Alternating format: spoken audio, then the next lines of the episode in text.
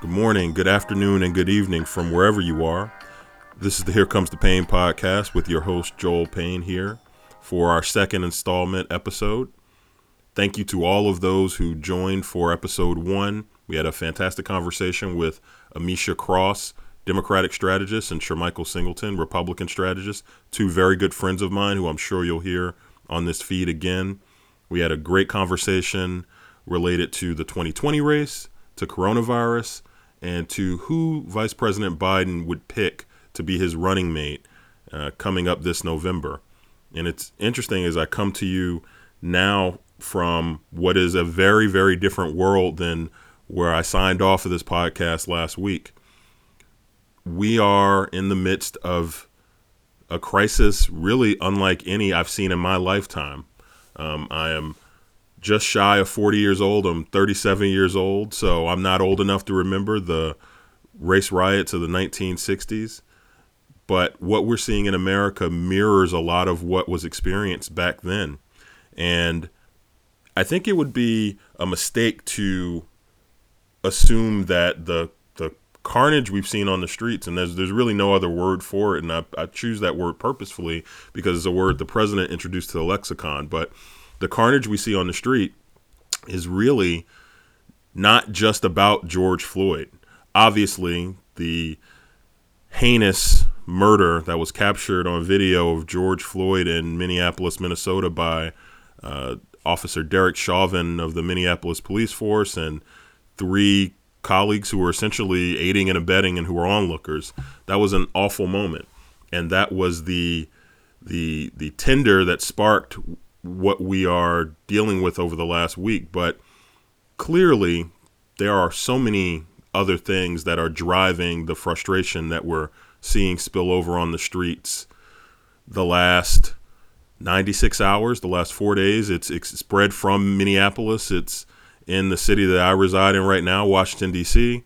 There were major demonstrations in Atlanta, been major demonstrations in places like Los Angeles, big Uh, really hard to watch interactions between protesters and police in New York. Um, there are so many things to unpack here, particularly around how we label things, how we title them, who's viewing who is the aggressor. And depending on who you talk to, some people will say that the majority of the crowd are being peaceful and that there are a couple of bad apples and that the police are uh, uh, attacking the bad apples and by extension also attacking the people who are peaceful protesters. And uh, there are others who will say that the protesters are troublemakers. And I think what's interesting about this moment is there's really no opportunity to sit on the sidelines. Everybody's being forced to choose sides.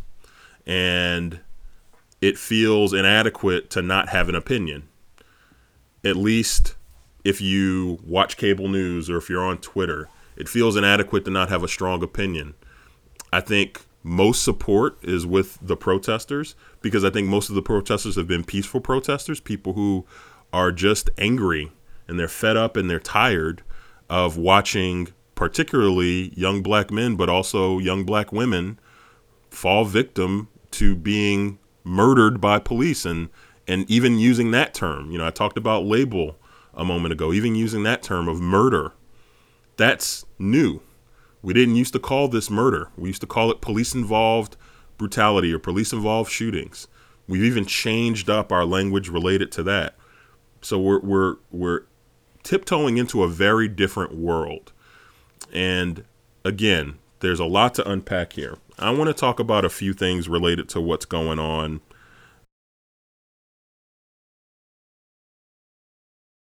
But there are so many other things that are going on right now. And I want to dig into those other factors that are causing the unrest that we're dealing with.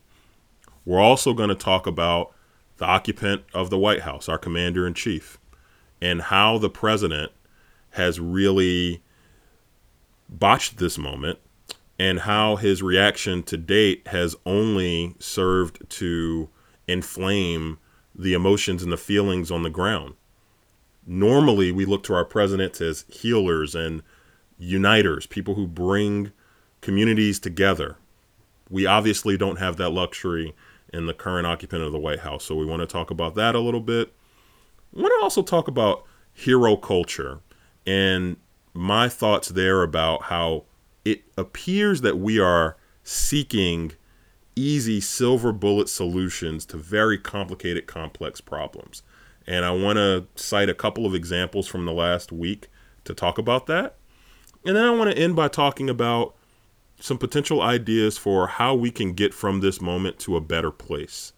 And admittedly, this is a complicated problem that probably one podcaster with one set of ideas is probably not going to be able to solve. But I have some ideas about how we can start to take the first steps to getting back to solid footing and getting back to a place where people are listening to each other and people feel invested in working together to solve the problems that we have. That we want to move to a moment where people on the street don't feel like their only solution is to loot and to burn out stores and to overturn cars. That's not the best solution to speak out about the disagreements you have with your government, local government, national government. Van Jones was on T V the other day and he talked about how if you talk and no one's listening, you, you might scream. And if you scream and no one's listening, you might jump up and down. And if you jump up and down and no one's listening, you might pick up something and throw it. And that explains the progression of how people take fundamental frustrations and turn them into what we've witnessed here over the last, like I said, ninety-six hours. So we want to talk about how we move to a solution that is productive. So we're going to take a quick break here and we're going to come right back and we're going to dig into some of these topics. Again, this is the Here Comes the Pain podcast. Your host, Joel Payne. We'll be right back. So let's talk about this moment and how it is bigger than just the horrific murder of George Floyd. And this is not meant to minimize what happened to George Floyd. It's probably the worst piece of video you could imagine. Um, in this moment where everything is on videotape, watching Officer Chauvin kneel on his neck for almost nine minutes. Three of those minutes, we know Mister Floyd was unresponsive. It's gut-wrenching, it's heartbreaking, and it's understandable why that has lit this fire in part. But I think it would be short-sighted to suggest that that's the only reason why we're at this moment. Let's take a look at where we're at in the progression of the world.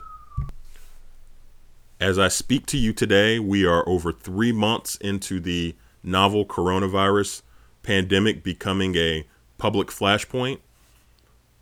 Most of the uh, jobs in the country have essentially taken, taken a, a pause button from early March till now. We know that forty million plus Americans have filed for unemployment insurance over the last some six weeks. We know that over one hundred thousand Americans have lost their lives to coronavirus. But we also know that even before the coronavirus pandemic and before this latest spate of killings that have enraged the country, we were already very divided. I think what you're seeing is tantamount to a continuation of what started at the beginning of the Trump presidency, right? We started at the beginning of the Trump presidency with the Women's March. And really, in a lot of ways, that crescendoed with the election of the Democratic House, Nancy Pelosi being reinstalled as a speaker. But despite Pelosi being reinstalled as a speaker and Democrats taking over the House, you've still had these frustrations that have been bubbling beneath the surface. And really all you have to do is go back and look at history to see these moments that are these trigger moments, um, like the moment that we're in right now. I'll point everybody's attention. I'll encourage everybody to go and Google Franz Ferdinand. And Franz Ferdinand was a part of the Austria-Hungary royal family. Um, and in nineteen fourteen, he and his wife were assassinated. And what is interesting about that assassination is that they were, that led Austria-Hungary to declare war against Serbia. And that led to World War One. Now, most people in America don't think about World War One being because of a, you know, territorial fight between Austria-Hungary and Serbia. But we know that over the course of our history, these moments happen where there are unintended consequences because of trigger events. And I would compare what we're going through right now with George Floyd to the assassination of Franz Ferdinand. This was the straw that broke the camel's back. This is not, you know, people aren't rioting simply because this one black man had his life taken away from him in Minneapolis. As awful as it was, again, it's because this is the latest symptom of a larger problem in America about inequality, about income inequality, about racial inequality, you know, the lack of racial justice, and militarization of police. And we're probably a lot closer to a second civil war than most people would like to acknowledge. So I think it's important to be a student of history when considering where we are right now. That assassination of Franz Ferdinand, that moment, and this moment with George Floyd, there are a lot of similarities and there's a lot of cross comparisons there to make. I think also when you think about the president, and we'll spend a little bit of time on this, President Trump is the worst possible person at the worst time in history to be president of the United States. And he got lucky that for the first three years of his presidency, that he was able to get by by making these grand pronouncements and to do a lot of smoke and mirrors and, you know, don't believe your lying eyes. There was a lot of that. Donald Trump could get by on continuing the Obama boom, the Obama recovery, which is really what we were in the midst of up until the last three months. That wasn't Donald Trump's recovery. That was Barack Obama's recovery.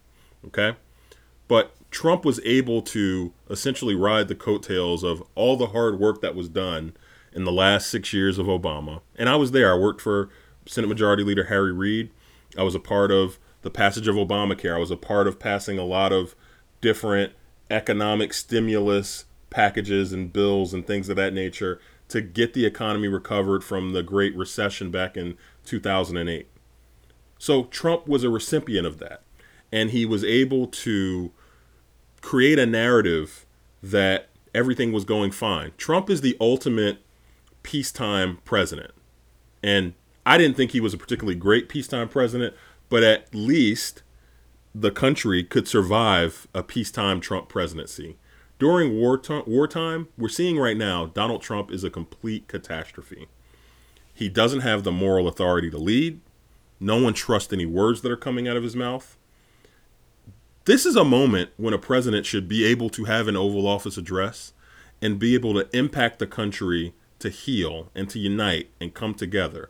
There is nobody that thinks that Donald Trump has the ability to stand up, give a ten minute talk about why folks should bring the temperature down, why people should believe in the system that he presides over, why people should trust that he is committed to uh, correcting a lot of the things that ill society. Cor- he is committed to um, repairing racial injustice. Nobody would believe that based on what you hear from Donald Trump. And I thought Chuck Todd was great. I know he takes a lot of incoming. He takes a lot of criticism. Chuck Todd, uh, of course, moderator of N B C Meet the Press. He takes a lot of criticism, but I thought he was great earlier this week when he asked the question somewhat rhetorically, is the president afraid to lead? And it does feel that way. It feels like for the first time, he's actually being challenged to lead. And again, it'd be a mistake to just isolate this to what's going on right now with George Floyd. It's not just about that, right? Yes, that that is a moment, and, and this is a moment where he is uniquely unqualified to lead around easing racial tension, someone who has essentially built his entire political career on stoking racial tensions. But he doesn't have the authority to lead there. He also doesn't have the authority to lead on coronavirus. I mean, this president essentially has said he's willing to risk people's lives to reopen the country. And remember, who are the lives that he is risking, he is willing to risk by reopening the country? It's majority black and brown lives. Look at the splits on the the percentage of people in certain cities and certain areas and the percentage of folks who have died or who have been impacted by coronavirus. I think in D C it's forty-four percent of the population, seventy-six percent of the deaths. And I think that kind of uh, split has, has really been mimicked across the country in places like Detroit, um, in, in, in big cities like Minneapolis and in Atlanta and, and, and New York City, where obviously New York has been the epicenter. We've seen that really disturbing split because, of course, we know black communities are, you know, predisposed to a lot of the health ailments that coronavirus attacks. And why are black and brown communities particularly vulnerable? Because you have a healthcare system that's inadequate, that Donald Trump is actively suing to take away healthcare from tens of millions of Americans, many of them those African-American citizens who are dependent upon that healthcare system to be able to survive a pandemic like coronavirus. So he doesn't have the moral authority to lead. He doesn't have the record that would suggest that he's actually committed to doing the things that a president would normally do at a moment like this to correct uh, w- where we are, to, to, to bend the curve in the right way, um, as Doctor King said, to, to, to bend the arc of history in, in, in the way of progress. Donald Trump doesn't have the skill set to do that. You know, I think up until this point, many of us have, ex- have accepted that Donald Trump is going to behave the way he's going to behave and that he is going to prioritize himself over the well-being of the country. And I think we're seeing now that it's deadly. I've been sounding the alarms for a long time about Donald Trump's words being one of the biggest threats to human life right now in the country. And I know that sounds hyperbolic, but I hope people take a moment to think about what that means in a moment like this. Let's just go back to the fall. Let's take ourselves away from this moment with coronavirus and with George Floyd. Let's go back to the fall when, remember, we had the Cold War-like atmosphere that he created with Iran, right? He essentially bluffed us into a fake forty-eight hour war with Iran where they attacked our you know, military installations in the Middle East. Also, that kind of helped lead to the, you know, the, the Russians shooting a plane out of the sky in Iran. Excuse me, the, the Iranians shooting a plane out of the sky in Iran um, that was traveling in the region.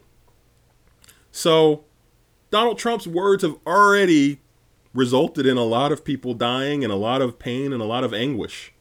And I think the president is probably right now one of the biggest dangers to people's safety and security. And that's just something we're not equipped to deal with. We're not ready to deal with because in our lifetimes, we really haven't had to. I mean, look, the closest comparisons to this are Ronald Reagan actively playing defense against, you know, a, a national solution to the burgeoning AIDS crisis in the early eighties. That was bad. Okay. But even looking back in history, you can somewhat forgive Reagan considering the generational divide there and the fact that he didn't fully understand the disease. But nonetheless, you could say the same thing about Reagan in that moment. But I don't know if we've had a moment where we, the people, we, the public, have to fight the president to stay safe. Normally, the president is standing to the side of us or standing behind us to help us, you know, identify the solution. Donald Trump doesn't have the skill set or the interest to do that. And so his lack of leadership and, and him pushing the country to this unparalleled level of division and uh, just strife and unhappiness and, and discomfort. I think it's really showing itself, and it's really rearing its ugly head in a moment like this. Trump and his reaction are central to what we're dealing with right now. I want to also talk a little bit about hero culture. We're actually going to take a quick break, and I'll come right back and we'll talk about hero culture in this moment. And I want to jump to a couple of different examples here, because I think this is an interesting thing to think about. We often look to individuals and individual moments to be the silver bullet solves to what we're dealing with. And I think what we're finding more and more is that that's not really possible. That's hard to come by. So I want to talk about that, but we're going to take a quick quick break, and we'll be right back to talk about the final two parts of this moment that we're in right now and just some of my observations around that. Thanks for sticking with us. It's the Here Comes the Pain podcast with your host, Joel Payne. I'll be right back. We're back here on the Here Comes the Pain podcast. Let's continue our conversation. So where we left off, we were talking about hero culture. And I want to talk about hero culture right now through a couple of different prisms and lenses. So there was a tweet that was sent out a few days ago by Katie Couric, you know, noted former anchor of the Today Show. She was actually the first woman to uh, anchor the evening news, one of the big three evening evening news telecasts. She's a she's a giant in American journalism, um, and very well respected. And generally speaking, I, I think most people are not offended by Katie Couric, but she co- caused a little bit of a stir on Twitter when she tweeted out essentially uh, a call to action by former President Obama, and by extension, former President George W. Bush, by saying this is the moment where they should be coming together for some blue ribbon, you know, commission, uh, joint presentation type of moment where they come and try to save the country. And look, I don't want to pick on Katie Couric. I actually, I understood the point she was making. I think actually some of the criticism she got was a bit unfair. But I think it's important to kind of dig deep into why she sent out that tweet and why people were so upset with it. She positioned this as if this was a moment where Barack Obama, just through his words, is now a private citizen. He's not, he hasn't been in, uh, head of government. He hasn't been the president for over three years. You know, Barack Obama served the country for eight years in the way that he was supposed to, but he hasn't been in that role for three years. And it's also not Barack Obama's, you know, his his lifetime responsibility is not to swoop in and solve racial disharmony. It's nice when he chooses to lend his voice to those causes. And, and he and his wife have both actually been very vocal about this case. They both put out very eloquent statements where they talked about this case and talked about their feelings about it. But to suggest that he is responsible for coming out and somewhat saving the country at a moment like this, I think it just kind of underscores this hero culture moment that we're in. And look, I, you know, talked about Donald Trump a little bit earlier, but in a lot of ways, it's it's kind of how we've gotten our last two presidents. We've very much chosen individuals with magnetism and with, um, you know, with a certain level of of uh, celebrity, a certain level of charisma. That's not a knock to Barack Obama, and that's not to be an extra credit to Donald Trump because uh, he's got charisma. It's just the reality of it, that we chose the individuals that were the the most charismatic and the and the ones that could perform on, on the big stage. And, and and that is not itself a problem. What is a problem is when we assume that these these super individuals, in a way, are going to be able to step up and fix everything that ails us. You know, Barack Obama was a very good president, but I think we even saw with his presidency, he, just in the person of Barack Obama as the president, can't solve everything that we're dealing with, and he couldn't do it in eight years, and he's not going to be able to do it during the duration of the rest of his lifetime. There, there is no magic hero bullet that we can fire right now to fix this. And I think it's harmful to how we think. Let's go a couple of weeks ago to the governor of New York State, Andrew Cuomo.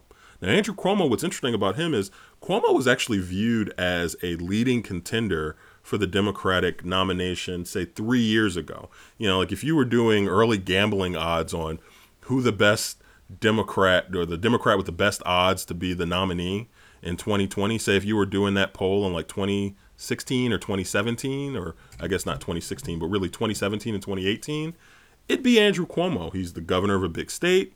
He's got a big name. He's got a family legacy. He has the ability to raise a lot of money.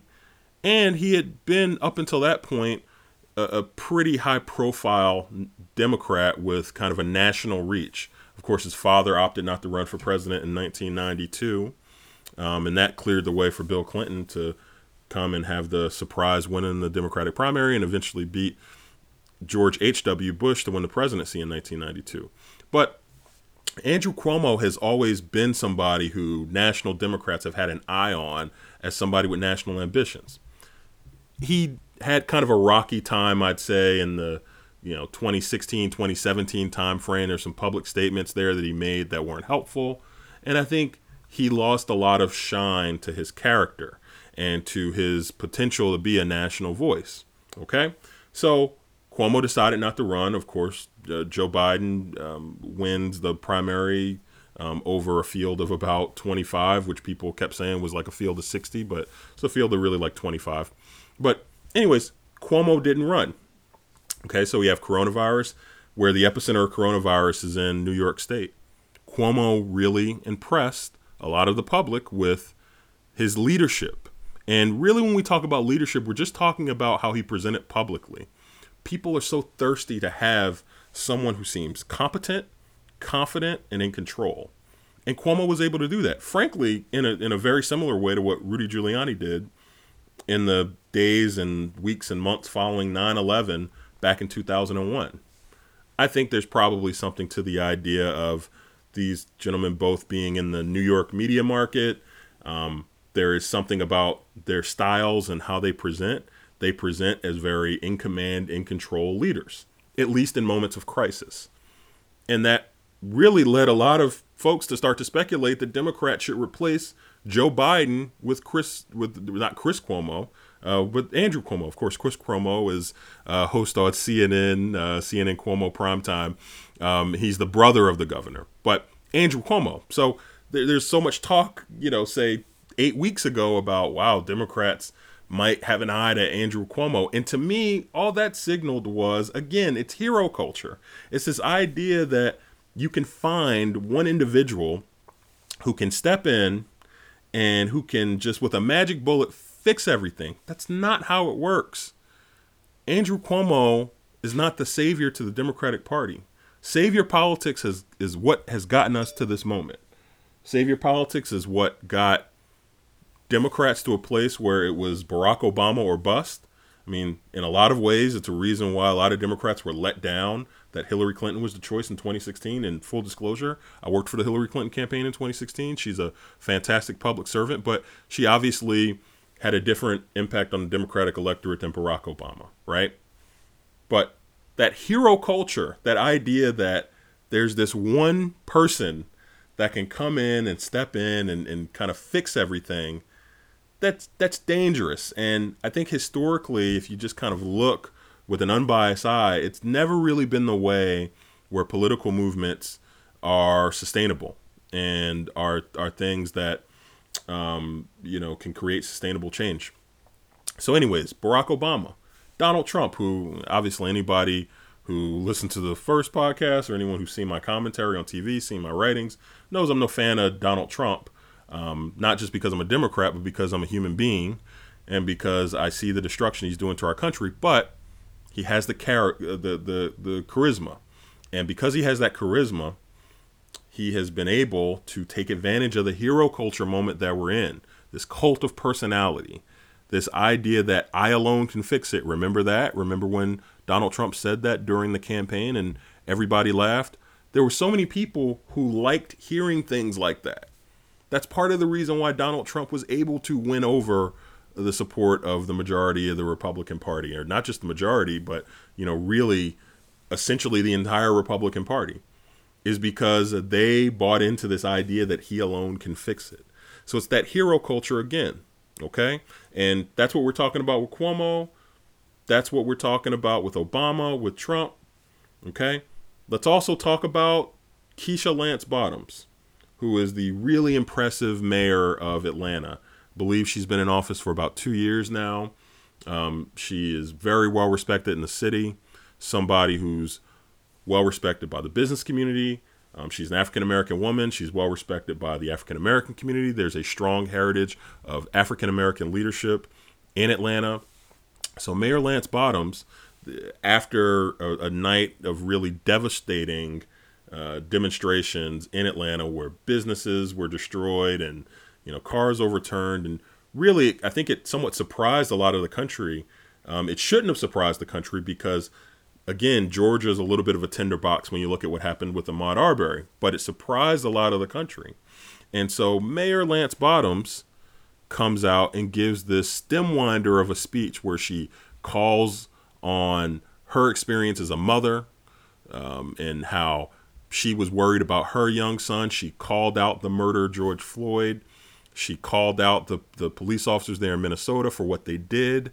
But then she also appealed to her city's Um, sense of history and their sense of civic pride to go home. She encouraged people to to vote. She encouraged people to register to vote and sign up for the census and do all the things that you need to do. She encouraged people to peacefully protest, but she really gave a speech that that I think spoke to a lot of people in the moment, right? And she really acquitted herself well, and she impressed. And that's all great. Actually, Killer Mike, the, the rapper Killer Mike, who's very politically engaged and politically active, he was a well-known supporter of Bernie Sanders when Bernie Sanders was running for the presidency. But he also gave a similar speech in Atlanta that night, too. And fortunately for Atlanta, I think the night after, a lot of the destruction and a lot of the, the violent riot behavior actually went down. There were, there were a number of arrests, but I think The the destruction of the first night of violence went down, and Mayor Lance Bottoms obviously is being given a lot of credit for it, as she should and as she deserves. But now you go on Twitter, you kind of see political observers talking about her as she's got to be Joe Biden's running mate. And I actually don't think it's a half bad idea. I want to be very clear about that. I think she brings some very strong credentials to the table. I think Joe Biden could do a lot worse than a Keisha Lance Bottoms. And I think she is somebody that a lot of Democrats will be impressed to get to know. Obviously, she's a mayor of a city. She doesn't have the national voice and the national platform. So I think some of the concerns there would be around, I'm, I'm just talking about if, if Biden were to actually consider her, some of the concerns there would be around vetting and around making sure that there's a high enough name I D where to where voters could identify with her. But because of that moment where she spoke out so uh, eloquently and, and with such passion about her city, now she's being named as somebody who should be on the ticket in November for Democrats. And again, maybe she should be, but to me it signals this hero culture, because all we're doing is walking around and looking for the next hero. We're looking for the next person that's going to say the thing that we can retweet, that we can put on Now This, that we can show on cable T V in a loop twenty times a day. And to create this illusion that we've got somebody that's got the answers. And to me, what's offensive about it is the answer is you got to change the system. Okay? You don't have to just change the spokesperson who is representing the system.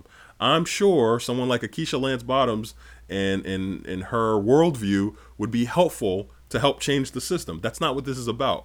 This is just about the idea that we're going to identify this hero from these different moments.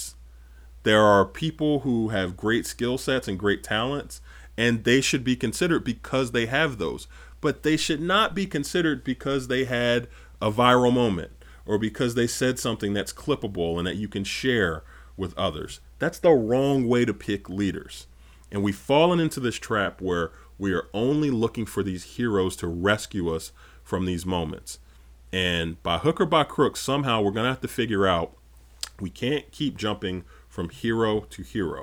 If anything that these last ninety-six hours have taught us, it taught us, or it should have taught us, that the problems are systemic And the frustration is widespread.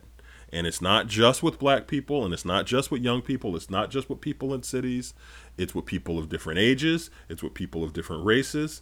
It's because the system is corrupted, and there's no trust in the system. It's not because we have the wrong person leading the system. Yes, we do right now have the wrong person leading the system in Donald Trump. And it's an existential crisis, and folks who vote like me, who think like me, believe the only thing to do is to get him out. But just because we get rid of Donald Trump, that's not going to change the fundamental problems. That's going to make us feel better, and that's going to be disinfectant, but the fundamental problems are still going to be there. So I just wanted to spend a couple of moments talking about that hero culture and how we have to be careful to not just accept the latest hero that we're sold by the media or we're sold by Twitter. There are very talented people, but those talented people aren't what's going to get us out of this. What's going to get us out of this is commitment to change the system. And we're going to end here by talking, hopefully in a positive way, about what the potential solution is to this moment that we're in right now. I'm talking specifically about the events related to George Floyd's death and how we can reset the conversation, get people off the streets, get people comfortable with the idea of systematic change through the system, through the census, through voting in primary elections, through voting in local elections, and through voting in national elections. Because that's really what we need to do right now, is to get people to believe in systematic um, changes that can change the system. People have lost faith in the system because they've been promised so many times before that they can change things by showing up to vote, and that they can change things by getting their friends to register to vote, or that they can change things by being active and engaged. And people are dejected because they don't feel any confidence in that. So we want to talk a little bit about the solution to kind of get us out of this moment and get us back to a sea level where we can actually be thoughtful and think about how to move on from this moment. I was talking to a couple people who I trust, and I think before I lay out some ideas here, I think it's important to acknowledge off the top, we have to have the people to execute these ideas. Uh, particularly the person in the White House has to be willing and able to execute these ideas. So I'll put that caveat out there that you actually have to have somebody who would believe in being able to do um, the, the things that I'm going to lay out here in a moment. But nonetheless, I think if either the president or our national civic leaders were able to commit to some version of some of these ideas, I actually think it would probably get us to a place where we could at least start talking to people and having them trust the conversation again. So a couple things have to happen. I think in Minneapolis and in Minnesota, where obviously is the epicenter of this current moment, I think you've got to have the charges come out against the other three officers who were there with Officer Chauvin. Obviously, Officer Chauvin was charged with, charged with third-degree murder a few days ago. And while that momentarily provided some vindication, it didn't provide full vindication. Look, third degree murder is not second degree or first degree murder. And there is second degree manslaughter as well. Um, you've heard a lot of concern from the Hennepin County, Hennepin County prosecutor there in Minnesota. Hennepin County, of course, is the county where Minneapolis is, and they are the jurisdiction that will be managing the trial related to Officer Chauvin. But you've heard the prosecutor talk about being concerned with being able to get a conviction. And look, there's some very legitimate points that they're making about learning lessons from previous cases, taking their time, um, measuring twice and cutting once, right? Not wanting to be in a place where they put up a charge that can't hold weight, or that um, the officer and his legal team can talk their way out of. I, I, I believe there's probably some genuine concern about being able to get something to stick. But I I do think from a public relations standpoint, you have to demonstrate that there's not a glide path for this officer to get off, as we've seen so many other times, where we've seen these police involved murders okay, where the system has been slanted in a way to make it easier for them to get off. I don't think that's acceptable in this moment. And I think what we're going to have to see are the prosecutors indicate that they're going to go after this guy. And I think you're probably going to need to see the charges upgraded against Officer Chauvin, and you're going to need to see real charges, um, probably in the form of aiding and abetting or something like that, against the other three officers who observed for those brutal nine minutes as he had his neck, as Chauvin had his neck on, or rather his knee on George Floyd's neck. Um, by the way, I, I'm completely okay if we don't have to see that video anymore. Um, I understand the journalistic value of showing that video, but I'm completely good if we can take a step back from showing that in an endless loop on cable news for the next, um, you know, twenty-four hours. I think part of us healing is not continuing to exploit George Floyd's life by showing his murder over and over and over again. Um, but that's an aside. So anyways, I think the first step in Minneapolis and Hennepin County in Minnesota is to up those charges against Chauvin and to actually expedite charging those other officers who were involved. And I actually think that there's widespread public alignment there. And it's not just with lefties who are running around the streets. I think conservatives, I think they see that this was way beyond the pale, that this was murder, that this was not a police officer just trying to do their job, that this was a state-sanctioned murder. And I think what we're going to probably see is a little bit more agreement on going after Officer Chauvin than I think maybe we normally would see in these types of um, these types of situations. So that's one.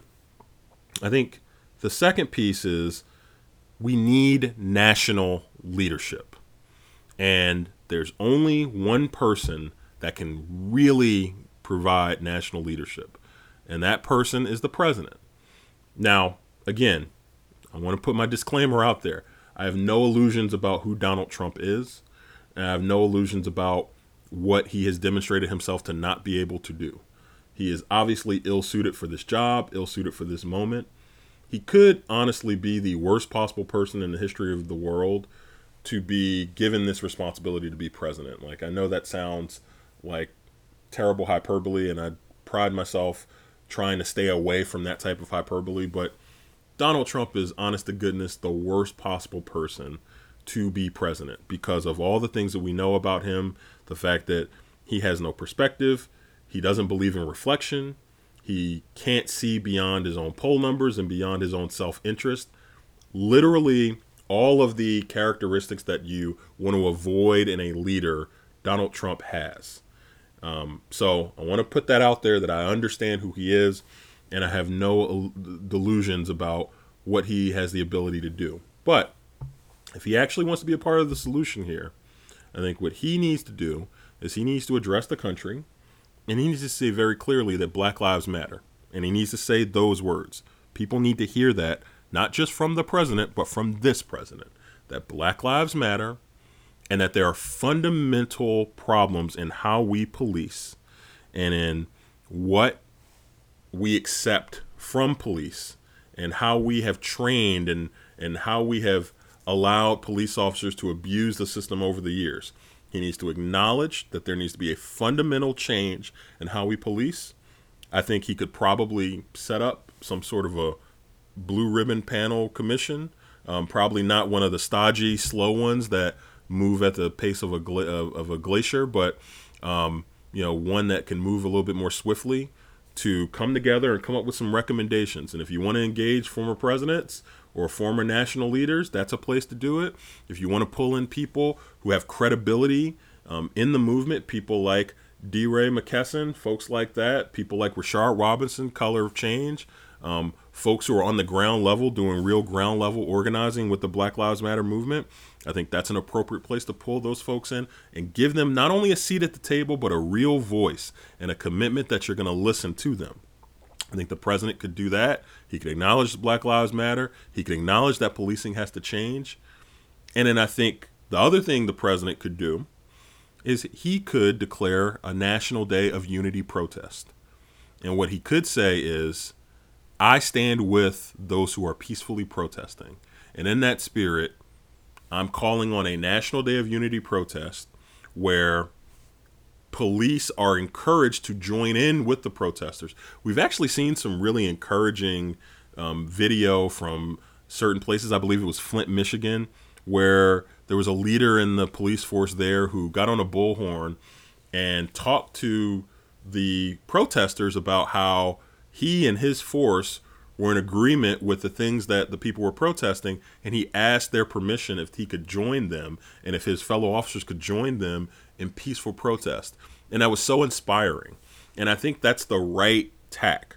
That is how this starts, is by both sides taking a step towards each other. And I think the first step has to be taken by our police forces. And they need to say, we acknowledge some fault here. We acknowledge the anger, the righteous anger on your side. We want to be partners in policing our communities, and we know that starts with trust, and here's how we're going to start to rebuild the trust. We want you to tell us how we can help you peacefully protest. And I think if the president led the way and set up a National Day of Unity protest and encouraged the protesters to welcome the police to protest peacefully with them, I think that would do so much. And then, of course, obviously, let's crack down on people who are simply going around and breaking into businesses and uh, looting and, and, and stealing things and being opportunistic in this moment, which is obviously happening. That's clearly happening.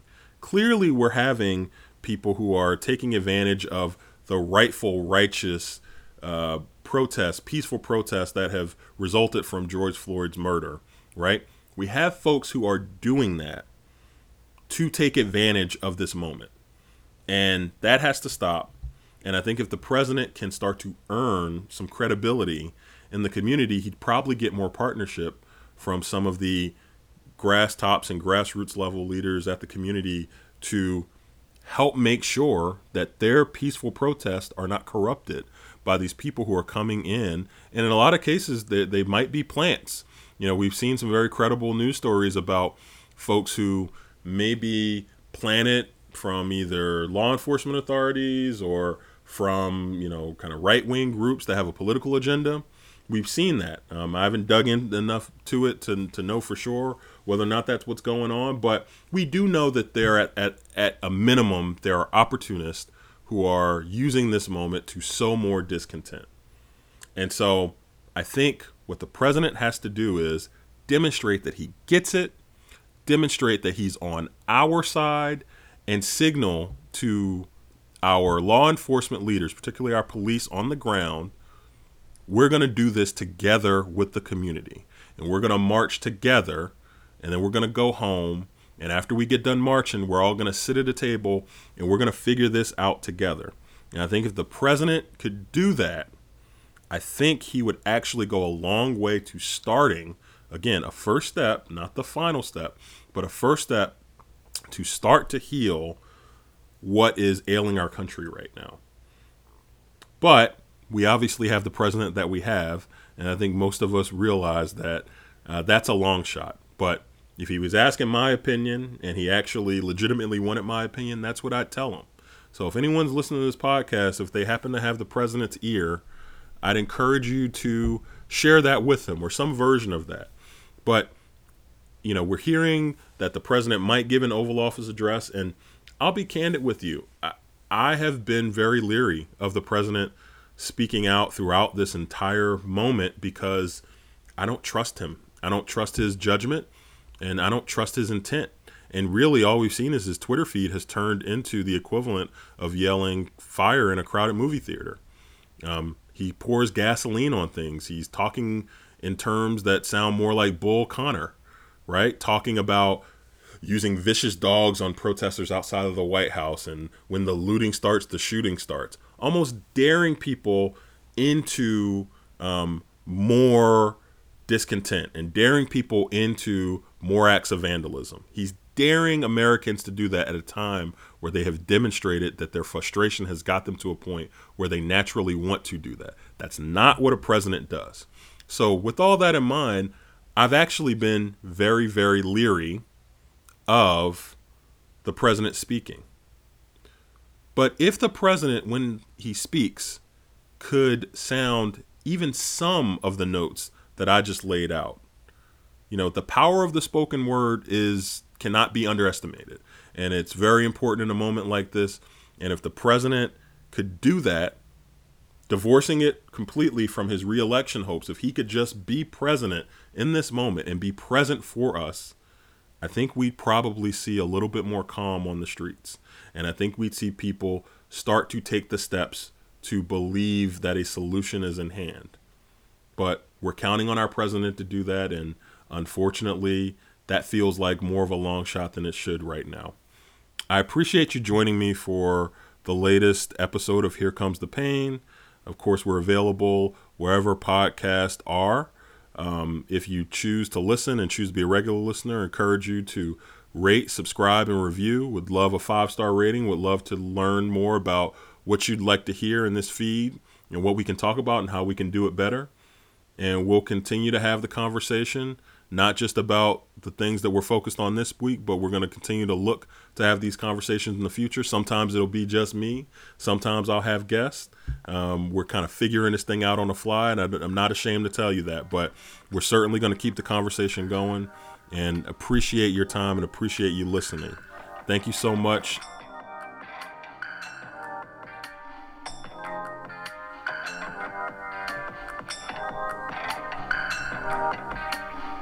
Thank you.